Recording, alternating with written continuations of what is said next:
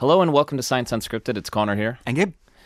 So some of you may have seen a recent headline from Spain about a woman who emerged from a cave after 500 days of being inside it. I have not seen that headline. It's a great headline. I have no idea. 500 days alone, living inside a cave. I think it was something like 70 meters, about 200 feet underground outside of Granada. She wanted Spain. To do this? She wanted to do this. She's an extreme sportswoman. Mountaineer, et cetera, and wanted to see kind of what she could tolerate. But part of the reason it got my attention is I studied for a while in Granada. There are caves all around it. And, she was in one of those caves. Yeah. That is social isolation at its most extreme. She went 500 days without talking to people. She has a couple universities, Spanish universities, who monitored her to see what kind of physiological changes happen inside her body.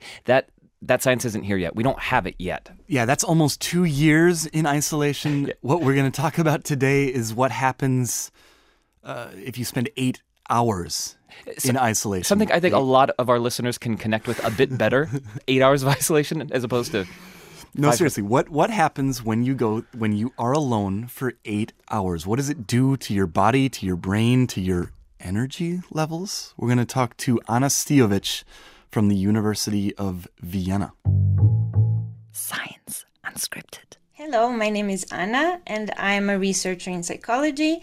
And I did a study on social isolation in the laboratory and during COVID lockdown, and found changes in our feelings of energy and fatigue. Anna, what happens when we are alone? To our energy levels? What is the effect of that on us?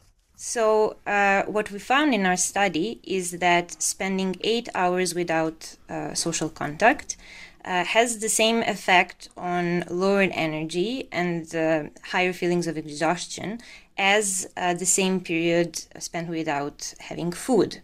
And then we went on to show in real life, through experience sampling during a lockdown, that participants who were more sociable and who lived alone similarly reported lower energy on the days when they had no social contact compared to days on which they had.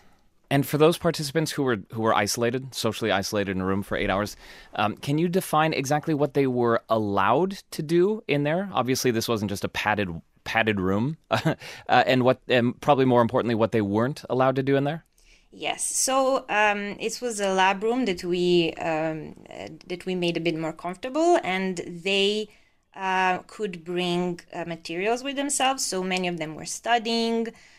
We had some people also bringing art materials to do art projects, but they were not supposed to have any social materials, so not magazines with faces, for example, and also not novels, and of course not any technical devices, so no phones, no internet. So it's safe to say that they didn't want to be there, or that they didn't want to be alone. Participants reported, because we asked them many things, they reported that they feel more lonely as the time went by. They also reported, I want to see someone, I want to interact with someone more as the time went by. And then also they reported desire to leave the situation, to avoid being in this situation. The reason why I asked that question, because I'm assuming that this effect that being alone makes you tired is probably only for people who don't want to be alone, that they desire social interaction and are somehow robbed of it. Am I right there? They definitely have a point. So in our first lab experiment, we had a smaller sample, but then during the lockdown, we had a unique opportunity to replicate this in a more large-scale study. So we had a bigger sample, so we could also check individual differences.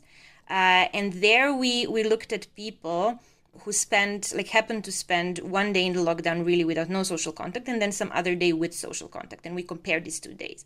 And there we found that only people who are higher on sociability, meaning that they value social interactions more in their life, only for them we found that they had lowered energy. Anna, do you have any idea what would explain these phenomena or these feelings of being depleted of energy? What exactly is going on at the brain level or at the physiological level? Yes, so that is the thing that right now we really don't know. So we need more studies to further explore this. For now, we only explored how our personal affective states and how we feel. So we know that we feel more exhausted, but we need more research to explore this on the brain level. So this is not a neuroscientific study in that sense. So it's hard to respond to that question. There are a lot of people out there, and I'm one of them, who kind of daydream about being socially isolated. You know, the world is so fast and so connected, and there's so much noise everywhere that there's this fantasy of, you know, whether it's going to a cottage with no electricity or hopping on a sailboat or going camping in a remote location. We want to be alone. Does your research suggest that there's a small risk there that we might accidentally, I don't know, go beyond the recharging point, you know, where we start to feel better, we're alone, everything's calm, and then we kind of tip over and start becoming fatigued, exhausted, because, oops, we've gone too far now. I'm too socially isolated for too long. I need something that I'm not getting, and that there's maybe possibly for everyone out there an individual limit to the social isolation where it starts becoming, I don't know, unhealthy. Yes, exactly. That's what my response would be as well. So it is just exactly as you said, the question, like, to what extent is it chosen and involves your own agency, and to what extent is it uncontrollable for you and is too much for you. So that would be possibly then a tip for people listening to this right now, is that taking a break from people is good, but be aware that not to do that for too long, that it can be maladaptive at some point. Yes, for sure. We've been talking about social isolation in a very narrow sense, probably in the purest form. You're in a room. No contact to anyone, no faces even, no connecting to human beings even through a novel. Is there also social isolation, though, while you're still around people? Does that make sense? Is social isolation, or how do I put it? Maybe that's loneliness, the idea that you could be surrounded by people and yet still feel socially isolated, that you're not connecting with them, they don't understand me. Yeah, exactly. So this is a completely different thing. So what we studied is social isolation, so spending time without others. And if we talk about social isolation in that sense, even if someone is sitting next to you and you're not necessarily interacting, like what we found in our field study, that is already reducing the effects of social isolation on energy. But loneliness is something completely different. So loneliness is exactly what you said. So feeling the lack of connectedness, the lack of meaningful connection to others, even if they are around you. So that is a more chronic state. So that is closer to be a trait than a state. That's loneliness. Did this study, does it help you understand human beings better, Anna? Wow, that's a very general question. Okay. Yeah, but I understand. As simple as, does it? Yes, definitely. So it is a piece of the puzzle to help us understand how we regulate the absence of social contact. So what are the first affective, and later maybe in future studies we explore physiological responses to being separated from people, because we are social animals, we are social species. For us, it's more natural to be with others or not, and our organism has to compensate somehow when it's separated from its social environment. So if we understand what are the mechanisms that immediately try to regulate our absence of social contact, that will maybe be the key for us understanding how more long-term problems related to social isolation develop. So we know that social isolation in the long term is a big factor that increases problems with mental health and physical health, but we don't know like what the underlying mechanisms are. And I think this kind of research is very important to develop this understanding.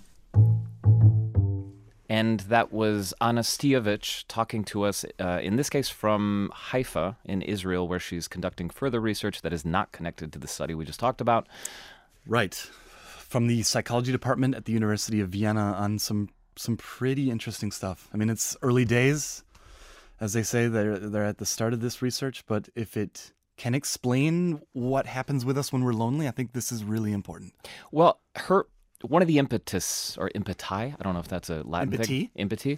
One of the impeti for this had to be the COVID lockdowns, right? That was hopefully the most extreme form of enforced social isolation that we'll ever have to go through. Yeah. We're through that now. Yeah. But what we're not through are the accidental self-isolation episodes, or sometimes half-intentional, but then it goes on too long. I still think the critical question is, because after the COVID lockdown, I think a lot of people realized that they maybe like social isolation more than they thought before. Like you, in one of those questions that you asked her, what about those people who have this romantic idea of wanting to be alone? Because I've got a big one. I want to live in Alaska. I want to leave everything and work in the Anaktuvuk Pass, way up at the gates of the Arctic National Park, on my own. I might be wrong. I might be dead wrong. But I really want to be alone sometimes. Is that wrong? Is that an idiotic, romantic fallacy? I don't know. You've seen Into the Wild, right? He dies, yeah. Course. Yeah, well, I love that movie. It's not because of that movie. Yeah, okay. I think the right word there is romantic. It's a very romantic ideal. And then the reality is different. And maybe the closest I've come to what she's talking about was when I was trying to fly to Costa Rica, but accidentally booked it for Puerto Rico. It was so stupid. And I was forced to go to Puerto Rico's nice. And you got stuck in Puerto Rico for how long? 2 weeks. 2 weeks. And so I bought a tent and I went to this island, Isla Culebra, and found a campgrounds. And so there were people around, I guess. But for 2 weeks, it was this romantic idea. I'll read books. I'll be, Robinson Crusoe. And it was an odd period. It wasn't that satisfying. I didn't feel that great. And I was kind of lethargic and lacked energy. Okay, and I didn't talk. So that's the question there. From a psychological point of view or also physiological, did you feel tired, fatigued because there was no one around you? Well, they were around me, but I wasn't interacting with them at all. The only person I interacted with at this little shack that sold coffee, I think it was called Joe's Coffee or something. And I would do that in the mornings. And that was my social contact, my dose for the day. And it turned out that for me, that wasn't enough. I don't recall that time as fondly as I should. It's just like food. You can't just eat once a day and then be fine. You need 3 meals. I was fasting in a way I didn't realize. I was fasting from human interaction, and it didn't do me personally much good. Again, we're all some sort of gradient. I'm on the extroversion introversion scale. I'm somewhere, and isolating myself that much for 14 days straight didn't work out for me. I don't know if any of you out there have performed accidental experiments in kind of this way. Let us know. How about our boy Mark out there? Oh, Mark. Oh, of course, Mark. So how's social isolation treating you, Mark? Mark is our guy in a tiny little constructed house, a tiny house, tiny shack. Yeah, this one was for him. This one was for him. I didn't even think about that. Mark, get in touch with us. We know you will. You always do. We love it. We are su@dw.com. Scripted.